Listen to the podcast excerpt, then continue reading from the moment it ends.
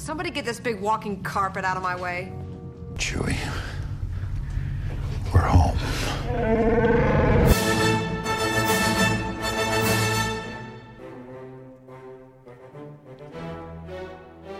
What's up, everybody? Welcome to Walking Carpet, your new favorite Star Wars podcast on the internet, full of Star Wars podcasts. I'm Josiah Leroy, or a.k.a. Job. With me today, Tom Colbert, a.k.a. Thom. Thanks, Job. Anytime, Thom. So, we are obviously going to get to a lot of Star Wars talk today, some news, some fun facts, and then get into the meat of the show, which is kind of us speculating what we think Rey's possible lightsaber could be for Episode 9. There's a lot of possibilities out there, and it's not a subject that's been talked about very much, so we want to get into that here on the July episode of Walking Carpet. Tom, how you been? Been good. Been busy. It's been a good summer. So we... with the Geekiverse, got a lot going on here as we're kind of transitioning out of the summer movie season just a little bit into the fall. We've got a lot going on with video games and such, but take a break here to talk about Star Wars. You kind of proposed something interesting to me just before we started talking here that you thought Maz was maybe possibly talking about Lando Calrissian in Star Wars The Last Jedi. Yes. So I think that's really interesting to think about. So when Maz is giving her spiel to kind of tell Finn and Rose, I was like, Rose Page, Rose. I kept going back and forth. No, Rose is the one I want. Yeah. Basically, when she tells them to go to Canto Biton, she describes the gentleman she's looking for. Obviously, we see who she was talking about or who we think she was talking about. But you were saying that the description could kind of line up to be Lando Calrissian also. Yeah. Interesting. Fun to think about. Wonder if there's anything to that or not. I mean, there's in Star Wars, I feel like everything is so tight. Like they don't leave anything to the imagination. Yeah. It's all, I guess they do leave stuff to the imagination, but they have an answer ready to go. And eventually they're going to reveal it. That's kind of fun to think about. So speaking of Lando Calrissian, we'll get right into the news this week. Billy Dee Williams is returning to a galaxy far, far away. Allegedly going to be in Episode 9, The Hollywood Reporter reports that Lando Calrissian will appear in Star Wars Episode 9. We don't know in what capacity. And Lindy's going to bark in like 2 seconds. It's going to be really funny. Lindy is my dog, if you don't know. Anyway, from the article from thehollywoodreporter.com, chatter about Williams joining the production, which is set to begin later this summer, increased in recent days when the actor bowed out of an upcoming sci-fi and pop culture convention, citing a conflict with a movie schedule. Sources confirmed to The Hollywood Reporter that Williams will indeed be returning to the Star Wars film franchise for the first time since 1983's Return of the Jedi. Thoughts? Reactions? What do you think? I think Lando earned his place in the movie. I mean, I know that... I don't know. He's a main character, per se. Think of it that way. He was just as vital to me as Han Solo, Chewbacca, the main cast and crew, essentially, that you see at the end of Return of the Jedi. Yeah. So to not have him in Force Awakens was a little bit like, oh, what the heck? Like, I feel like he should have been there. Now, granted, the crew kind of split up and was doing their own thing. So I guess it makes sense that Lando wouldn't have necessarily stuck around. Yeah, they also don't want, I mean, as the director, doesn't want, like, nostalgic overload too much. I mean, they get enough stuff as it is about these movies being exactly like the original movies and, you know, trying to copy it. I was saying before, though, too, how the first movie, The Force Awakens, had Leia, Han, and Chewie. And then we got into Last Jedi, and it had Leia, Luke. There it is. It scared me. It had Leia, Luke, and Chewie, and now we're getting to Episode 9. Obviously, there is no Luke or Han, so who's going to fill this, or Leia? So it's got to be Lando and Chewie for that nostalgic feeling, unless this is the transition movie where it's, you know, the closing, it's done, no more. I got to imagine, for what it's worth, Mark Hamill will be back in some capacity. I hope so, but... It would only make sense, especially since, you know, unfortunately, Carrie Fisher passed away. Because this was really going to be her episode focus. We had Harrison Ford as the focus in Episode 7, Mark Hamill in Episode 8, and then it was supposed to be Carrie Fisher for Episode 9, so that each of the original trilogy characters that were so prominent kind of got their moment in the spotlight here. But unfortunately, that's how it goes. Unless we had a Kenobi Force Ghost. That's true. I heard a thing that they went with Yoda instead of Obi-Wan for The Last Jedi's scene because Luke never saw that version of Obi-Wan, the Ewan McGregor version. Okay. Thought that was kind of interesting. Yeah. I mean, they could have doctored him up and made him look older. And, yeah. Because he looks just like him. So that would have been cool. I really do. I was really pulling hard for an Anakin Skywalker ghost in episode 8. I really wanted that. Really wanted that. I wanted. There were so many reasons I wanted him talking to Anakin. That would have been great, but I don't know. I'm just not for that. That's fair. I definitely am. So I'd love to see that. But since Mark Hamill's still floating around here, I would imagine he will be that. So I love this in news for Lando coming to episode 9. We don't really know anything about the story. The code name we've kind of seen online is now Trixie. Yeah, because that's got Diamond, then Trixie. Yeah, it's got the letters in it that are needed. So time will tell what capacity he's really going to play in episode 9. I can't imagine it's too big of a part. For what it's worth, Billy Dee Williams is pretty old at this point. Yeah, I don't think so. I think it'll be subtle, kind of like subtle, like even how Maz had her role in. Yeah. Last Jedi, where she was just kind of like there on the hologram and just like, hey, I'm here, go to this, and then that was it. I would like to see him at least have some screen time and some good dialogue. That would be definitely interesting, but how would he tie in, though? That's the biggest question. Yeah, I don't know. I really don't know. I'm excited to find out, though. Tell us what you think about Lando Calrissian making his comeback here for episode 9. Billy Dee Williams did reprise that role for the first season of Star Wars Rebels, which was really cool. Yep. So he was a little bit in that, and this will be the first time on screen in a long time. Episode 9, set to come out December 20th, 2019, and being directed by J.J. Abrams. Carrie Russell is also one of the new additions to the cast, which is kind of interesting. Don't really know anything about her character or what's going to go on there, but that was other news that broke in the last 2 weeks here. Speaking of Star Wars Rebels, as I'm pulling up the article here from Fansided, Star Wars Rebels was nominated for 3 outstanding Emmy Awards, which is saying quite a bit here. The Television Academy announced its 2018 Emmy Award nominations, and Star Wars Rebels was in there 3 times. It was nominated for Outstanding Children's Programming, Outstanding Music Composition for a Series, which I couldn't agree more, and Outstanding Sound Editing for a Comedy or Drama Series in the Half-Hour category for Animation. So Star Wars Rebels went on for 4 seasons, just wrapped up on the 4th season, and we're going to be getting the new Star Wars series Resistance coming this fall. With Star Wars Rebels, that's high praise. Oh, yeah. Getting these nominations there. Absolutely. Sending it off on a high note. I'm not sure if the Clone Wars animated series was nominated for anything at all, but I know the Dave Filoni, the creator of both of these, and Resistance. And Resistance does such a fantastic job with the animation and the storylines and these character developments. And I mean, I watched all of the Clone Wars. I am mostly caught up with Rebels. Mm-hmm. It's kind of hard to watch, I mean, as you know. But I bought the first 3 seasons, so I have those. I gotta watch those and catch up on that. But from what I've seen, it's not just for kids. Like I've attached to these characters obviously since I was a kid and seeing them. No matter when, even in like a kid's show, as they would say, it's still entertaining and it's still fun to watch them develop and continue. And I mean, even the tie-ins with how we saw in Solo with Darth Maul. Oh, the Darth Maul that we see in Solo is the same one from Star Wars Rebels. It's the same age. Well, actually, not. It would be, I guess, in between Rebels and Clone Wars, but. It's interesting. It's Darth Maul, so. Yeah. It's pretty awesome how they tied those together and even saw Guerrera from the Clone Wars. Yeah. You know, coming into Rogue One is a great thing. And then, of course, he appeared in Rebels after that. But I thought it was a really good series. In a way, I'm happy they ended on a high note. I was hoping it was going to go a little bit longer. But it's better to remember a series while it's on top than kind of fade out, I guess. Yeah.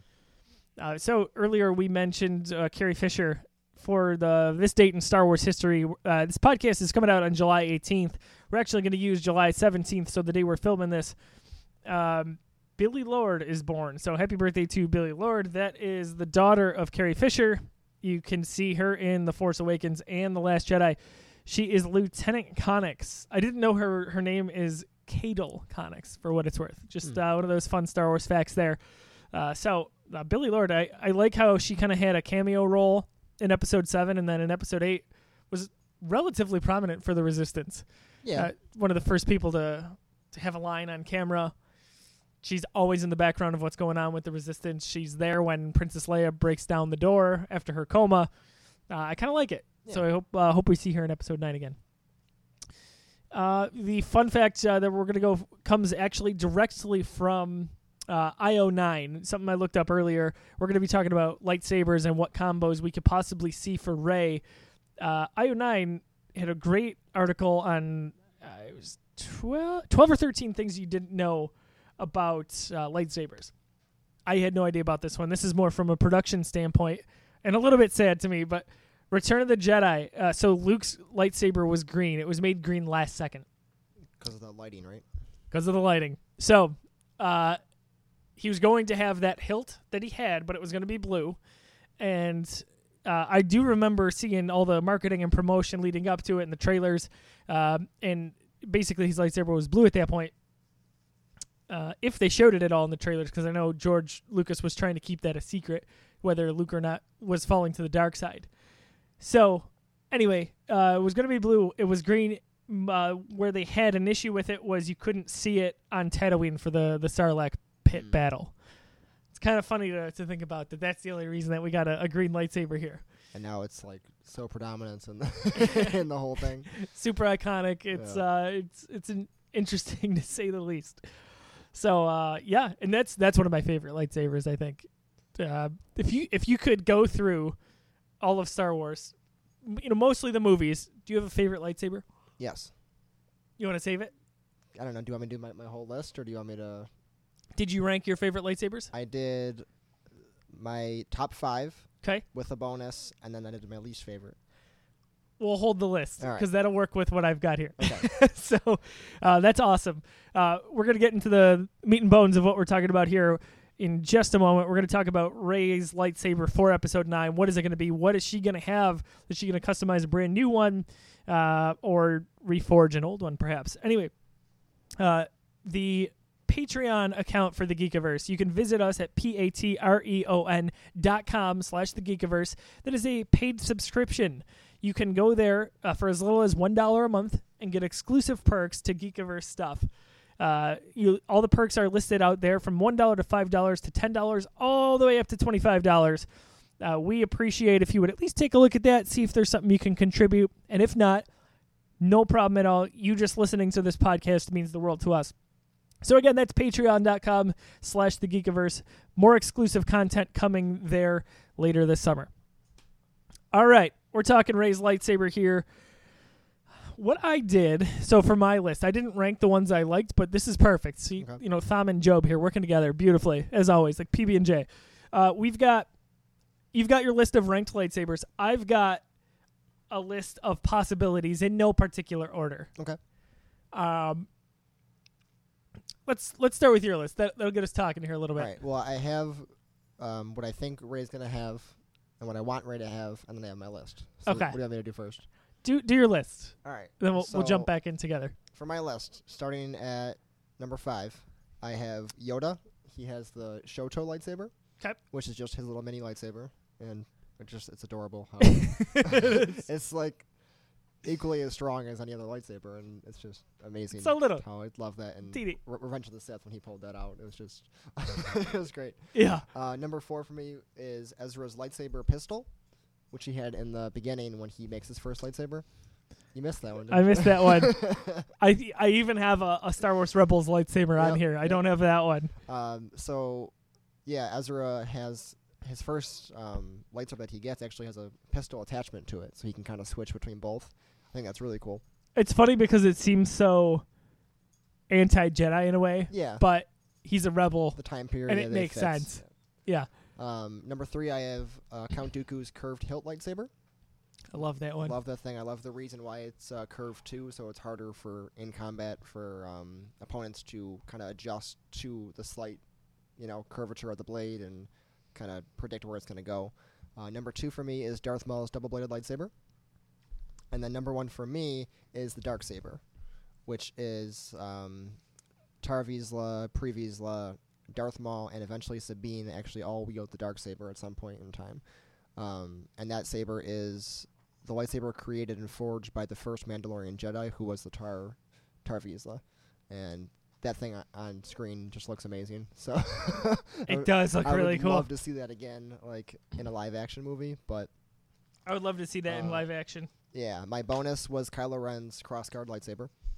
That was my, I guess, number 6 we'd call it. Okay. And my least favorite was the Inquisitor's double-bladed spinning lightsaber. You know, I didn't even list it. I hate that thing. It's ugly. It's just clumsy. It is clumsy, and there's clumsy. Not, I don't know. There's something about it that doesn't seem very genuine to me. They fly around with it and stuff. I don't know. I mean, like, I like the Inquisitors, but not that. Yeah, I'm not feeling it. I didn't even list it. Yeah, right. I don't know if I should. And of course I didn't list, I mean, there's different designs for the standard lightsabers, but I wasn't even thinking about like who had the coolest looking standard lightsaber. I kind of listed the different dynamics. So like Qui-Gon's and Obi-Wan's were like, that was one category. Their kind of lightsaber is just what I consider like a standard. But yeah, Dooku's has always been awesome to me. So, you know, I do plan on writing a follow-up article to what we're talking about here. So you'll see that in list form at some point over the next few weeks at thegeekiverse.com. But so Rey's possibilities for episode 9, what could she possibly be wielding? If you remember at the end of The Last Jedi, she is holding the broken lightsaber hilt of Anakin/Luke Skywalker. Crystals seem like they're in there. Can't tell if one's missing or you know what's going on there. Would be really cool if one was missing and Kylo Ren took one of them, for what it's worth. That jerk. So that is that. What I've got, so we'll go down the list. Like I said, no particular order. Number 1, a reforged Skywalker lightsaber. So she's got the pieces there. It'd be like Lord of the Rings with reforging the... Exactly.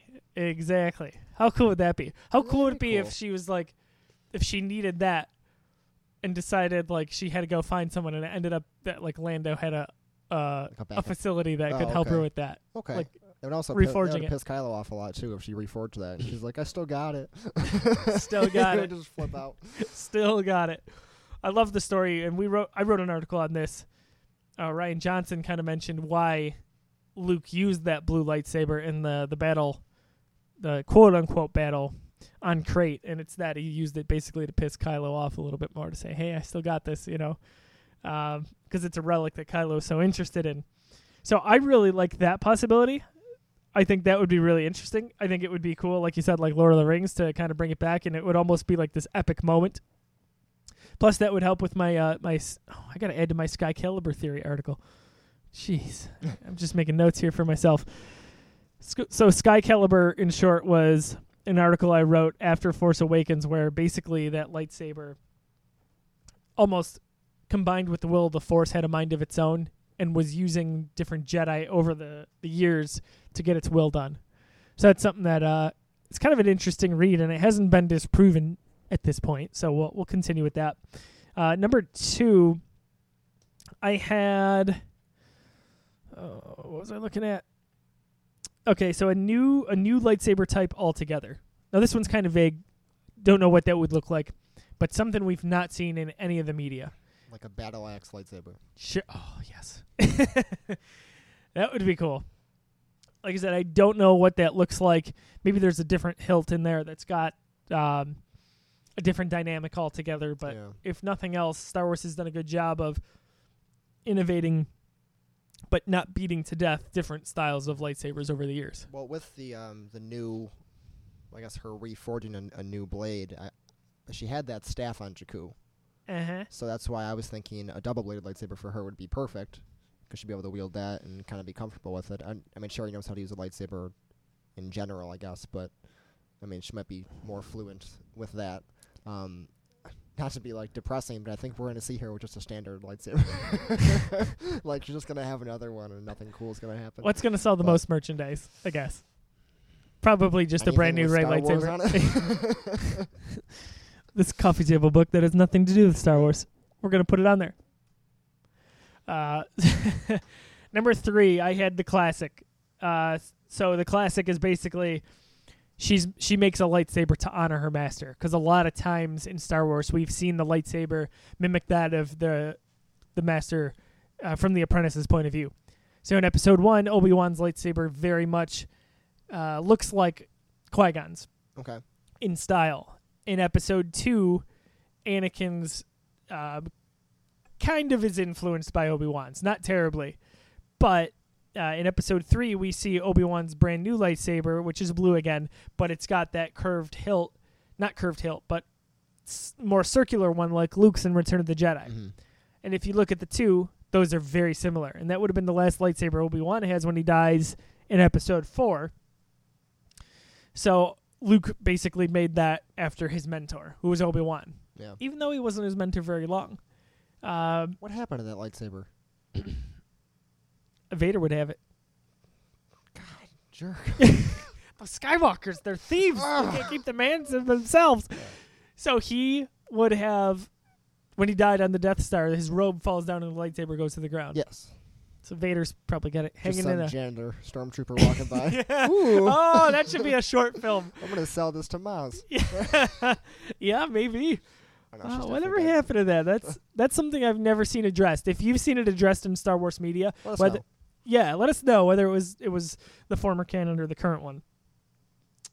So, if Rey makes a lightsaber and is out of reverence to her master, which would have been short-lived, but it would have been Luke. Or is Kylo her master? Mm-mm. No. No. Well, what if she gets his style lightsaber? I'm getting there. Oh, sorry. There. I didn't see your list. You and your list jumping over here. Jope. Tham, he's the just always waiting to crack a wise guy, you know? No. So if Rey did that, it would be, I would say, based on the Skywalker blade, the blue one. Okay. Number 4, one of my favorites, the Dooku. The curved. I don't see any reason this would probably happen. Yeah. Because Dooku's lightsaber is meant to be like super finesse, and he's like the master swordsman and this and that. So I've got the visual dictionaries here just in case we needed them for reference. Not so visual to the listeners, but in the Episode 2 Attack of the Clones one, Dooku's lightsaber is listed as follows. As a Jedi Master, Count Dooku set aside the lightsaber he built as a young Padawan and created a superior one, as Jedi sometimes do. In creating his personalized design, he chose a configuration that had no connection to that of his master Yoda, nor to the style or fashion in that time. Kind of interesting. So again, we're talking about masters and apprentices, and his had nothing to do with Yoda. So cold.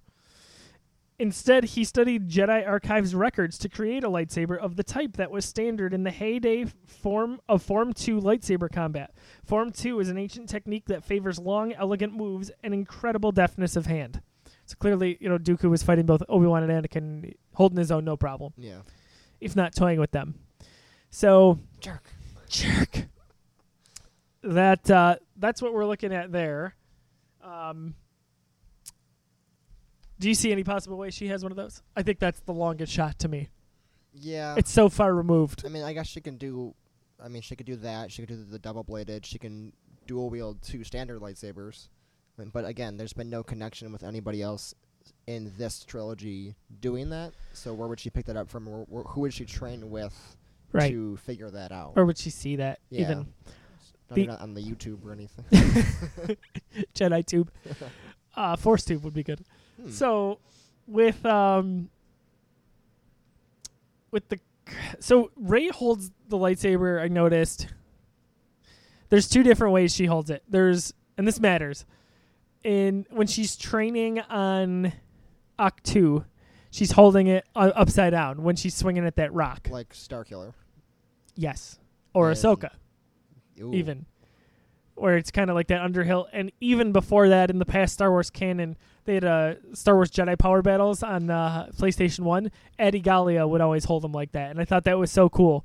So in battle, though, when Rey and Kylo Ren are fighting the Praetorian guards in Snoke's throne room, she's holding it like a normal, basically up and down lightsaber. She holds it a lot like Anakin Skywalker would hold it, but like her hands were not together. that kind of shows that she's not like well-versed in her training. Yeah. And that was something that George Lucas was pretty particular with when it came to Jedi in the first six movies. Number five, the option, obviously, I think this would be really cool, would be the Ren, the cross-blade lightsaber. But maybe we see a blue one. Okay. She's seen the technology now. She's held it. She held Kylo Ren's lightsaber in the throne room, and got to use it for a little bit. Now, I feel like... So the crossguard is an old design. It even shows up in Star Wars Rebels. And at that point, it was an ancient design all those years earlier. So it's really old. I imagine Kylo Ren saw this from Snoke. You know, maybe Snoke had some archives or something like that. I mean, I'm sure... I'm trying to think. I'm not sure if Kylo would have fought against his own blade. You know what I mean? So maybe if she did have that same style, if it would be a strength for her to have something that he hasn't fought against. Or I mean, he uses it, so he should know about it. But right. It'd be interesting to see that the two crosshelds kind of locked in and, you know, fighting each other. But that'd be the ultimate light versus dark there, which is what they've been touting this whole time. Mm-hmm. Powerful light, powerful dark. I would be a fan of that one. I think it'd be really cool to see one of those. Because Ezra holds a green one at one point. Yes. Not a double-bladed spinning lightsaber, though. Do not want Rey flying around. Oh. You know, I could have forgiven that lightsaber up to that point. Yeah. But it's so corny. It's like one misstep that I feel like Rebels had. And I'm like, what is going on there? It works for like the kid-friendly, you know. But come on. Part of it. It's just, it's not. I'm not feeling that. Only Grievous can spin his lightsabers really fast. Absolutely. Number six, the Maul. The saber staff. I think there's a good chance something like this happens. Not necessarily exactly Maul's, where it's got the two blades, but something incorporating that saber staff. Didn't the Jedi, like, what are they called? Templars or Jedi Knight, like the Guardians, Sentinels maybe? I feel like they had a staff as well with, like, short lightsaber blades on the ends of it. And so that would be interesting. I think that's a possibility. Just seeing how she fought when she was on Jakku with her staff. Yeah. She's really good with it. It would make sense. It'd be fun to see, too, something new. It would be. To see, again, like blue blades there or even green. Mm-hmm. Oh, my gosh. It'd be great. Fans would go nuts. And Maul is still prominent, obviously. So it's not like Disney has forgotten about him. So that's always top of mind. Well, the Praetorian Guards had something similar to that, didn't they? Mm-hmm. Didn't they have a single pike? At least one or two of them did. Yeah. All right. But, that's Force Awakens. I got Last Jedi over there somewhere. Maybe it's an Attack of the Clones. Bunch of the Sith? No? Episode 1? No. Sorry. Internet. All right, so I think that's a good possibility, too, I feel like. I guess 7, I just listed Ezra's blaster lightsaber. It would make sense. She's on her own. She's doing her own thing. But I was never a fan of that. Yeah, she didn't do much blaster pistol combat, though. Yeah, I'm not totally into that.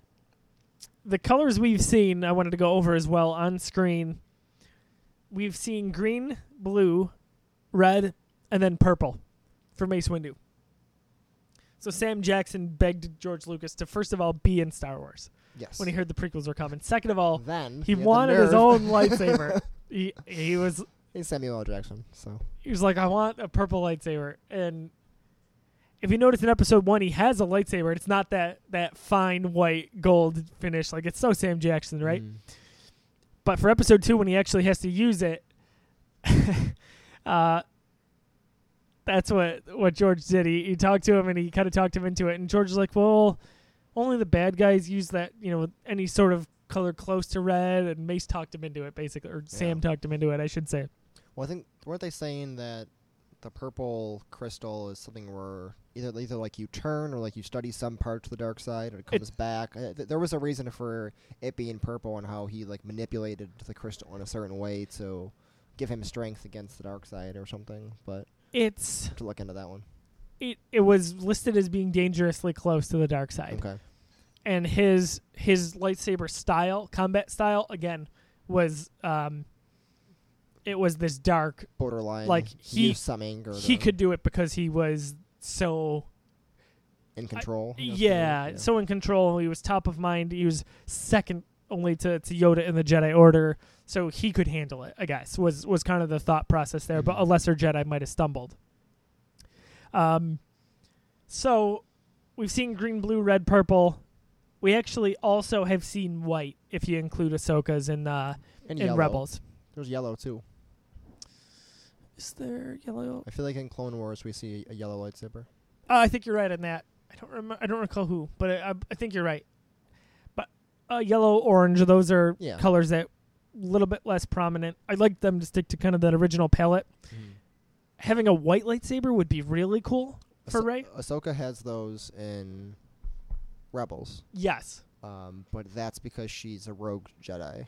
She's kind of in the middle of... She's not with the Order, but she supports what they were kind of believing in as far as helping the people and getting involved when they need to. So she's kind of in between. Not dark side by any means, but not with the Order. Oh, so I'd love if...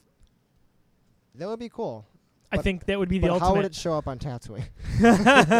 We've come a long way, Tom. All right. So...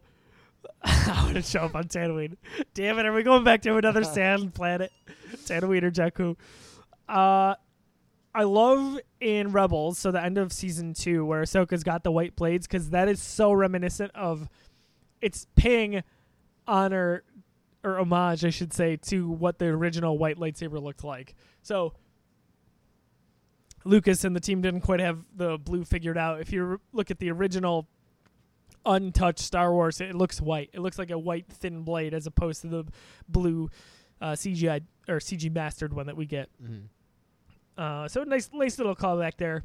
We also do have with us the ghost of the Force ghost of Sammy B here. She texted me some of her thoughts. Sammy B was going to be on the podcast tonight, so I've got hers.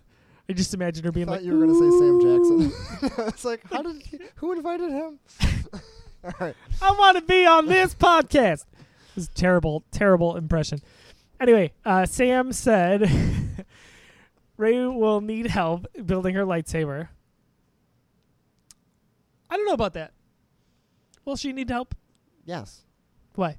Because, well, I don't know how much training she had between... I mean, well, I guess unless Luke said, everything comes so naturally to her. Yeah, I guess, but I think she would need some kind of help. I mean, at least find, like, a holocron, you know? She needs a Jedi holocron to help her be like, hey, do this. I'll just say this. She's got all the Jedi texts on the Millennium Falcon. Because she took them before Luke burned the cave. I thought they burned. Nope. So it's a quick shot, but she takes them. You don't see that. She physically takes them. But in the last scene, or last few scenes, when they're on the Falcon, they're escaping Crate. Finn is taking care of Rose. I think it's either in the background or it quickly cuts to the books. She took all the text before she left. And that's why Yoda burned, allegedly, why he set it on fire with the lightning. Because he knew that she took them and Luke didn't know that. Okay. But they're more like guidelines anyway. Yeah. Oh, that's awesome. I just wanted to quote Pirates. I'm sorry. Oh, more like guidelines. I was like, I was so thrown off by what you were talking about there. I'm like, I know that quote. Where the hell is that quote from? It's so funny. I'm like so ingrained in Star Wars. I love Pirates of the Caribbean. Disney. It's fine. It's the same family practically. Yeah. So Sam says, goes on to say, I highly doubt she'll be able to piece together the lightsaber. That doesn't make sense. Okay. And if she does manage to scrounge the parts, which lightsaber parts are probably few and far between, I can see her deconstructing her staff.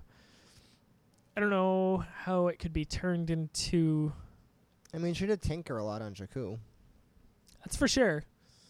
She and because I'm still hanging on to the theory that she's somehow a Skywalker, she'd be good at making things. I was going to say, which is interesting because obviously Anakin and Luke were fixers. She was tinkerers. Definitely meant to be a Skywalker or Solo. I don't care what anyone says. Doesn't have to be now. I'm just saying Abrams intended that. Okay. There's no way. I should talk about it forever. Definitely a Banks, but all right, continue. People, oh my God. Oh my gosh, that's ridiculous. Ray Binks. I imagine Jar Jar having a brother named Ray Binks now. Yo, Jar Jar! Oh, let's make a Binks fiction. So if she manages, Sam says, if she manages to take to make something, she's going to need help with the Kyber crystal, which she can probably get help from Force Ghost Luke or Yoda, or maybe from her Force Bond boyfriend Kylo Ren. Why would he help her make a blade at this point? No, he would not. Unless she tricks him into, Unless she takes him back to the light side. Or she goes to the dark side. Either or. And then Finn's like, yo, I'm also a Jedi. And he has a lightsaber. I held hope that he might be a Jedi as well. Well, it'd be interesting because Finn went from dark to light, and then Rey can go light to dark. That would be interesting. And Kylo Ren went light to dark, maybe to light. You get that? Do you get that, everybody? You lost me. Anyway, what else did Sam say? So Sam also said, do we know if Anakin's Kyber crystal was broken in two? Which is where I was talking about. Yes. I feel like it is. I believe they showed it in both halves. That's what I'm saying. So I think it would have been split. But I can't confirm that, so. Man, that lightsaber has been through hell. But maybe with the Force you can rebind it? Yeah, maybe. Both of them together can push it back together. Her and her Force Bond boyfriend, Kylo Ren. They better not end up together. Okay. I always wanted Rey to be related to Kylo Ren. Yes. I really want it now so that 85% of the internet can be like, I can't believe they did that, because they want them to be together. I mean, but relatives can't kiss in the Star Wars universe. So. I thought about that too. Oh, wait a minute. Is this somehow a weird repeat of history here? Oh, gosh. I never took them to be romantic. No. Ever.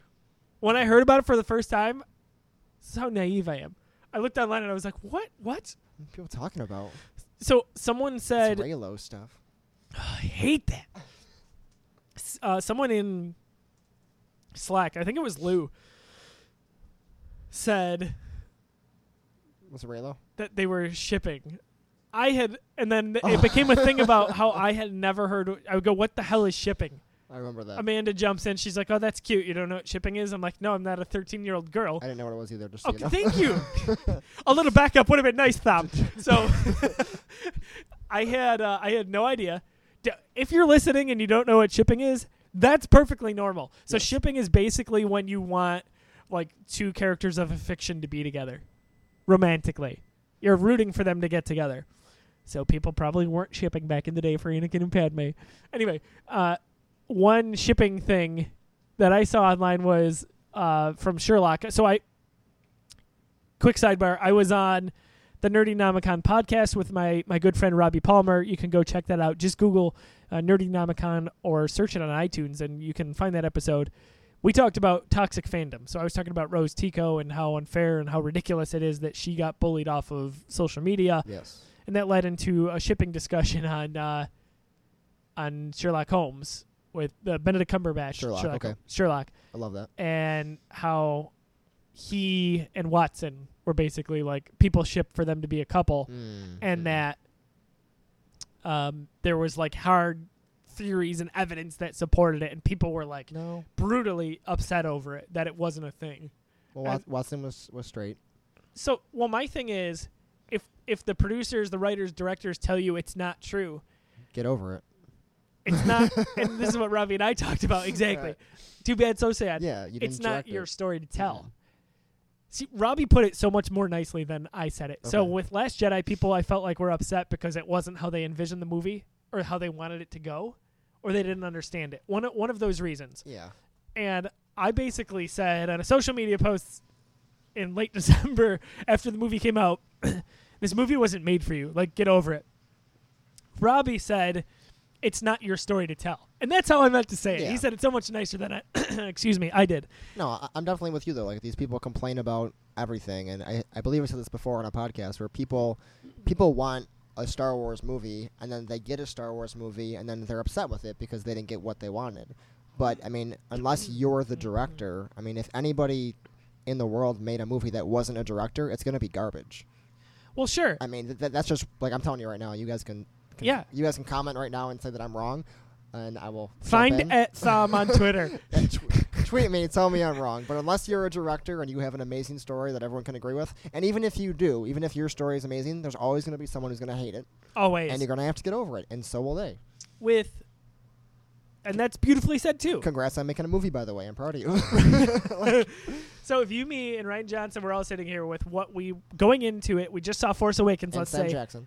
And Sam, the ghost of Sam Jackson, by the way, and Sammy B. So there's five of us now. Yeah, okay. Two ghosts, three. Okay. So the five of us come up with our own individual plots for where we want Star Wars Episode 8 to prospectively go. What kind of lightsaber Rey gets. What kind of lightsaber Rey gets, how everything happens, how it's revealed that Rey's a Skywalker. Yep. Ryan Johnson has his story, and he's the director. He gets to make his movie. Mm-hmm. That's what happens. Not you and I. Not Force Ghost Sam Jackson. But if we were the directors, and no matter what idea he said, we would be like, I don't like that idea too much. I'm going to go with my stuff.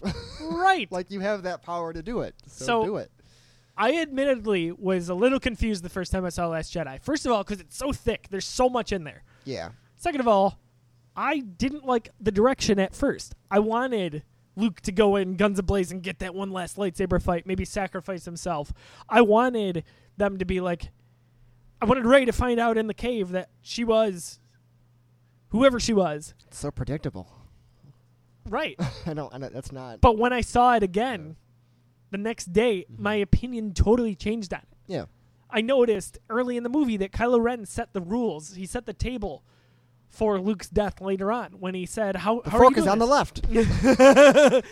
he said, basically, when the first time they force connect or force bridge, he's like, how are you doing this? The effort would kill you. Yeah. There you go. Like, people just weren't paying attention, and I was one of them. I ended up loving it. I get what Ryan Johnson was trying to do. So, a little bit of a tangent there. Thanks a lot, Sammy B. Ghost of Sammy B. Anyway. What else she got? What else does Sammy have that we can talk about? She said, also, she's so used to wielding a staff, it only makes sense for her to have a saber staff, like you and I said. Mm-hmm. And maybe the start of Episode 9 is Rey leaving the Resistance, trying to find a second Kyber crystal. So, one thing I'll say here. Sam has, like, correctly predicted the beginning of every Star Wars movie since we started the Geekiverse. It's really funny. Force Awakens, I don't even remember. It's like we're going back a ways now. I don't remember what she said. Rogue One, we were trying to figure out how it started without a crawl. And she's like, it's going to be in space, but really quick, it's going to flash to a planet and then, like, pan down. Psychic Sam. It was, like, dead on. And then, same for Last Jedi, because we were like, how's it going to start? Because it's directly connected seconds after The Force Awakens ends. And she's like, no, it's still going to start in space. Going to have a ship down. It's going to come to the planet. Like, she knew dead on. It was really impressive. So I'm telling you right now, July 17th, 2018, Star Wars Episode 9 is in some way, shape, or form, maybe not immediately, going to start with Rey leaving the Resistance to find a second Kyber crystal, because Sam never gets it wrong.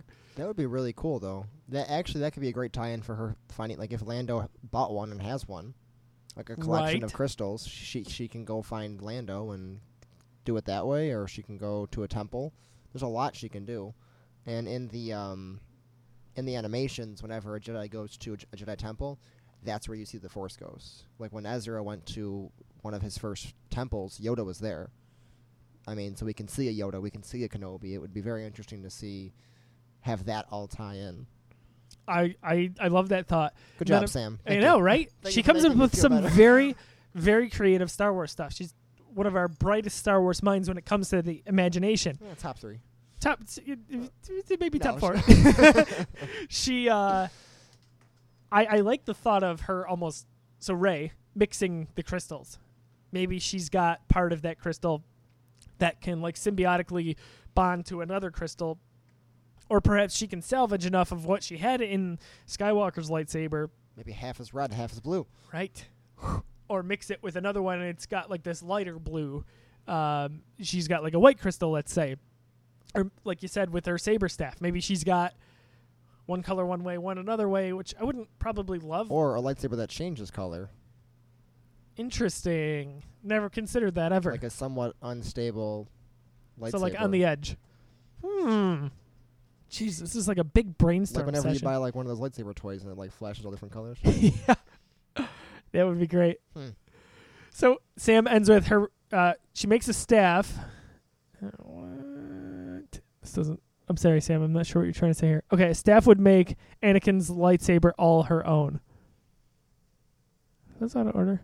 Okay, so what she's basically trying to say is what we're saying there, where the she'd reforge it. Yes, and then she would put her own little touch on it. And okay, I like it. I've got to really flesh this article out. Yeah, I've got to do it. So, I guess of everything we talked about, from a purely not what you think would happen, but a fan's perspective, what do you want Rey to happen or to create? Because whatever I say is not going to happen, then I'll be like, "Oh, you should have done this." But J.J. Abrams is doing it, so maybe there's a little more predictability. I don't know. I would still like to see the double-bladed lightsaber, but I don't see it happening. So I you want that, but you don't think it will happen. The best thing would be either her own or the reforging, like you said, after what we just talked about. That's what I want, because I think the Anakin/Luke lightsaber is so iconic that it would be cool to have it live on. Another part of me would love to have what Sam said and have the crystal live on in another blade or another hilt, so that even though we're saying goodbye to these Star Wars icons in a way, Luke, Leia, Han, it's continuing. Yeah, somehow. She's taking the lifeblood of it in a new direction, but making it her own. Whether it's the dice or the lightsaber crystal, there's always a part that's moving on. Exactly, the Falcon's still around, so she's owning the Falcon with Chewie now. Maybe she also. I think Chewie's gonna die. That was a curveball I wasn't ready for, Thom. I'm sorry, Job. Everyone else is dead. No, because he's played by a different actor now. Okay. So when we talked about the Geekiverse long time ago, before Force Awakens came out, one speculation was that, okay, who's dying? There's no way they all make it. Iron Man. Oh, wait. Iron Man. Wrong podcast. No! No! So Thanos is going to snap his fingers and Chewie's going to disintegrate. I will kill him. That would be a funny crossover. That would be. I said Han or Chewie. Like, without a doubt, one of them, if not both of them. In some way, shape, or form, I'm glad it was Han, because Chewie would have been a tough kill. It was meant to be Han, though. Would have been emotional. Han wanted to die in A New Hope, didn't he? Or Empire. He wanted to die. He didn't want to finish the movies. I think A New Hope. And then he tried every movie and probably thought he was dying in the carbon freeze and was like, shit. And then they cut me. Again? Not again. The sci-fi stuff. He wanted to go out in a blaze of fire, but Lucas said that was going to be too dark for Return of the Jedi, which was meant to be lighter. So got his wish finally, 30 years later. Anyway, I don't think Chewbacca dies. You don't have to. You don't have to anymore. I mean, Why would you? He's already old, I don't know how old he is again. Like 1,000 years old. He's not 1,000 years old. He's like a few hundred years old. So he's one. What do they say? He's 190 in Solo. Yeah. So he looked like great. 1,000. Okay. Do the math, Job. All right. It's like Thom Wisecracking over here as always. That's your surname, Thom Wisecracker. Look. So I've got my notes here. WC walking carpet. No longer. Wisecracker. Oh my gosh, that could be bad. Am I a cracker? I'm a wisecracker. Oh, Geekiverse fan fiction of ourselves is the best kind of fiction. So what kind of lightsaber do you want to see? As the listener, tell us. Visit us on social media, on Facebook, Twitter, Instagram. Tell us what you think. What color do you want to see? What kind of hilt? Any of the options we talked about. Maybe an option we didn't think of. Let us know. We're going to wrap things up here. Before we do, just a quick goodbye and a plug for what we're working on or have worked on. Tom, you've had a lot of articles come out recently. What can you plug for the Geekiverse? Where can we find you on social media so we can yell at you for all these opinions that you have? You can yell at me at Tom Colbert on Twitter. Soon to be at Tom Colbert. I got to put the H in there. So that's where I'm at for social media. As far as what I'm working on, I picked up Octopath for Nintendo Switch, which is by Square Enix and Unreal Engine. So far, so good. It only came out within last Friday from when this podcast is releasing. And so far, so good. We have myself and Pavlok and Garvey are all going to kind of chip into one mass article and kind of see how our different paths, similar to the game, are going to cross over and how our beginning experiences with the story are all different. So that should be interesting to see how that happens, because I don't think we've done that with the game before. We've done joint reviews before, but not in this vein. This is exciting to me. So if you're a big video gamer, the Geekiverse is all over it. That maybe Star Wars and video games are our two biggest loves combined, collectively, at least mine, selfishly. Yeah. So Pavlik and I co-reviewed Legend of Zelda Breath of the Wild, but really we did the same thing. Yeah, you got the same storyline. The difference there was Pavlik's played every Zelda game ever, like 35 times apiece. He's been there since he was born with Zelda fandom. This was my first Zelda anything. Okay. So we wanted to have the mixed perspectives. Here's a newcomer. Here's a longtime gamer who could, Pavlik's not, but could potentially be biased. So we wanted to present that opinion. I love what you guys are doing. You're going to have the three different characters, or the three different branching perspectives there. So that's really exciting. So I guess we'll look for that in probably a few weeks down the line. Yeah, and I also have my first book review coming out soon. Oh, yeah. Yes. Well, what are you reading? Pete got this. I am reading, it's called The Lightning Trial.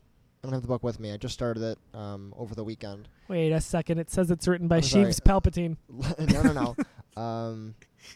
It's the Lightning Trial, or the Trial of Lightning. It's one of the two, but it's basically a science fiction book about a Native American girl who is a monster hunter.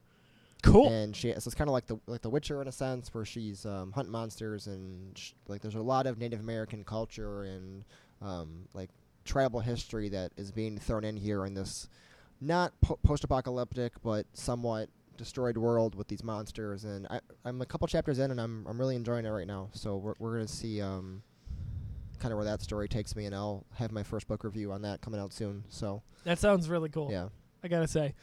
Book reviews are a big part of what we do at the Geekiverse, so you can always check that out. There's a books tab where you can just search reviews, and you'll find all of those that we've done. Pete Hur, the Grumpy Geek himself, writes a monthly article on science fiction books that are coming out. He picks anywhere from 8 to 10 books that are coming out. You can find him on Amazon. Click the link there, and he provides basically his top picks, because there's literally hundreds of books that come out each month on sci-fi, and Pete narrows them down for you, so you don't have to. Oh, that looks really cool. Trail of Lightning. That's the one. Cool. So we'll look for that shortly. I myself, also video game related, I just released my preview, full hands-on, for the new game coming out from Remedy Entertainment called Control. So I saw this at E3 behind closed doors. It was a wonderful appointment. Remedy, if you don't know, made games such as Max Payne, Quantum Break, and Alan Wake. Excuse me. And love what I saw from Control. Supernatural, dark thriller, action and adventure, gameplay dynamics, unlike anything you've seen before in a game. And I will say, so the main character, Jesse, has certain abilities, and one of them is basically levitation, which is very Force-like. So if you like Star Wars and you want to get into video games, don't know where to go, Control is certainly one of them. That'll be coming out in 2019. You can also check out my interview with Michael Kazuranin. Michael is the lead developer on the game Control. Lauren watched this video this week when she saw me getting it ready for release. Michael's from Finland, and she goes, "Are you interviewing a guy with an accent?" I'm like, "Yeah, I was at E3. We had this appointment. It was super nice of them."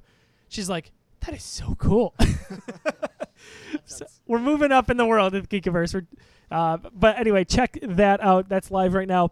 Star Wars related, you can check out my very belated review of Star Wars From a Certain Point of View. I know you were reading this a little bit.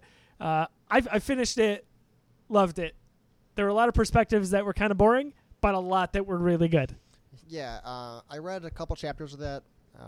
It's very interesting to see how they kind of filled a lot of the, not plot holes, but I guess a lot stuff of the, you never thought about. Of the complaints that people had too. I mean, it'll be a spoiler, but the one chapter talks about why they didn't shoot the escape pod that had R2 and 3PO in it and A New Hope, and how basically if you want to get promoted in the Empire, you need to have a good kill shot ratio with your lasers, and there's no life forms on it, so they didn't shoot it, and then the guy had to hide that he's the one that didn't shoot it. It was very interesting to see the perspective of an Empire soldier and things like that. So. It's amazing. Yeah, it's so well written. It's from 40 different authors. I the Jawa chapter is one I'm on right now. Okay. So what I'm doing also, I'm writing a ranking list for the top 10 perspectives. The mouse droid that you see almost run into Chewbacca. It's funny, you get to see basically what it's thinking when Chewbacca yells at it, and it has like a system overload. The creature in the garbage, the trash compactor. They call it the Baptist because it's underwater. Obi-Wan Kenobi, there's a wonderful perspective as he passes into the Force and how awful and painful it is, yet how like surreal. It's like being born again, kind of, into the nether realm, they call it. Another realm? Something like that. Anyway, there's also Yoda, where Yoda talks about how he really wishes he had a chance to train Leia. Oh, hello, Master Yoda. We've also got a sixth guest here. The ghost of Master Yoda. In Tarkin. Tarkin's a great perspective because it talks about Rogue One's events so much. Did you read his book yet, Tarkin? No. I'm going to bring it over next time I'm here. You're going to read that one. Listen, next. I just started Lords of the Sith. Okay, which he's in that one too. Yes. So all right, after you read that one, then I'll give you Tarkin. You should see the Star Wars book pile I have. It's terrible. Well, I'm going to slip it in next. Pile. I love Tarkin. I'm so happy they wrote that. I've got Thrawn to read. The new Thrawn book that came out this month I have to read. I don't know anything about Thrawn, and I would love to. Because I don't think I saw him in Rebels yet either. I never read the original trilogy back in the early 90s, the Heir to the Empire stuff. So I'm happy that they got to reboot it for this canon and in Rebels. How cool is that? Love to see him in real life. It's a little off topic, but there's a Shadows of the Empire with Prince Caesar. Yes. Yeah. She saw, I think. Yeah, that was an amazing book. Like a lot of those books I couldn't get into because they were a little bit older, but that story, I don't know if you read that one or not. I did. Okay. I'm surprised that character hasn't made a comeback. Was amazing. That character was alien alien species and what he did and how he was evil and part of the Empire and the whole thing. It was just really cool how, Leia had a huge part in that story. So that would have been kind of cool to see her, redo that. But I love that story. Yeah. I got to read it again, even though it's not technically canon. Yeah, I saved that book for sure. But that whole... So Marvel is writing the Star Wars comics, and they're transitioning. They've been writing a series just called Star Wars from the end of A New Hope and the years after, and there's only 3 years after that till Empire, and they're bridging the gap. They're almost at the end of the line, which is going to go right up to Empire. So we've gotten a lot before A New Hope with Rogue One, Solo, all these books. We've gotten a lot right after. I think now they're going to transition to the time period between Empire and Return of the Jedi a little bit. Okay. Even though it's only like 6 months. I got to catch up. There's so much. It's so, like, I don't do anything else in terms of, like, reading but Star Wars because there's, like, you got to commit to it, right? Yeah. It's crazy. But, anyway. Yeah, lots going on for thegeekiverse.com. As I mentioned earlier, if you go to patreon.com/thegeekiverse, that's PATREON, you can check out a paid subscription model there that unlock exclusive perks per level for you, the fan. Starting at as little as $1 a month, you can unlock those perks all the way up to $25 a month. And I tried to get away from this saying last time, but Pavlok made me say it, the dirty bastard. They keep the lights on. So your subscription helps us out greatly there. If you can contribute, we'd appreciate that. If not, not a problem. We still appreciate you listening and contributing that way. So elsewhere, we are a proud sponsor of Fantastic Shirts. That's FANTEESTIC.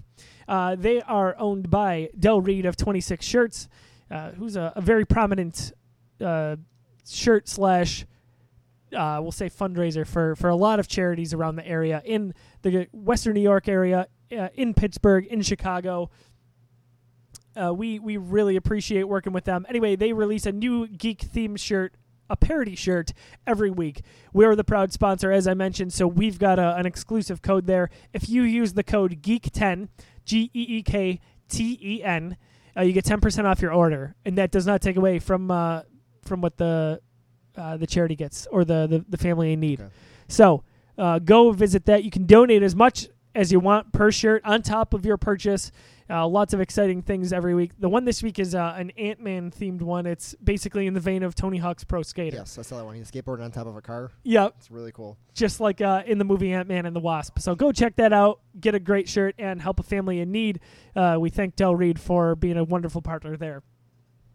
Also, just a little milestone in the history of the Geekiverse here. We hit 1,300 Facebook likes. Thank you if you are one of those. We hope to keep contributing to your daily feed there in whatever way you see fit. So if there's something you want to see covered for the Geekiverse, let us know about it on Facebook, Instagram, or Twitter. I am at Josiah D. Leroy on Twitter. I'd love to chat with you there about Star Wars hockey or whatever it is, video games. And we've got a lot coming on in the next few months for video games. So for Thom, a.k.a. Tom, I'm Josiah, a.k.a. Job. And the ghost of Sammy B, and the ghost of Sam Jackson, and the ghost of Master Yoda, and Ryan Johnson. Six of us now. He's not a ghost, though, Ryan Johnson. No, Ryan Johnson's just here. He's just here. Hey, RJ, when did Yoda get here? I don't know. He wasn't here before. When you were talking. I said, hey, Master Yoda. Oh. Yeah. Or not you, when Yoda was talking. That kind of resembled you, like if you do an impersonation of you. So for everybody here, I'm Josiah Good. Thanks for listening. We'll catch you next month.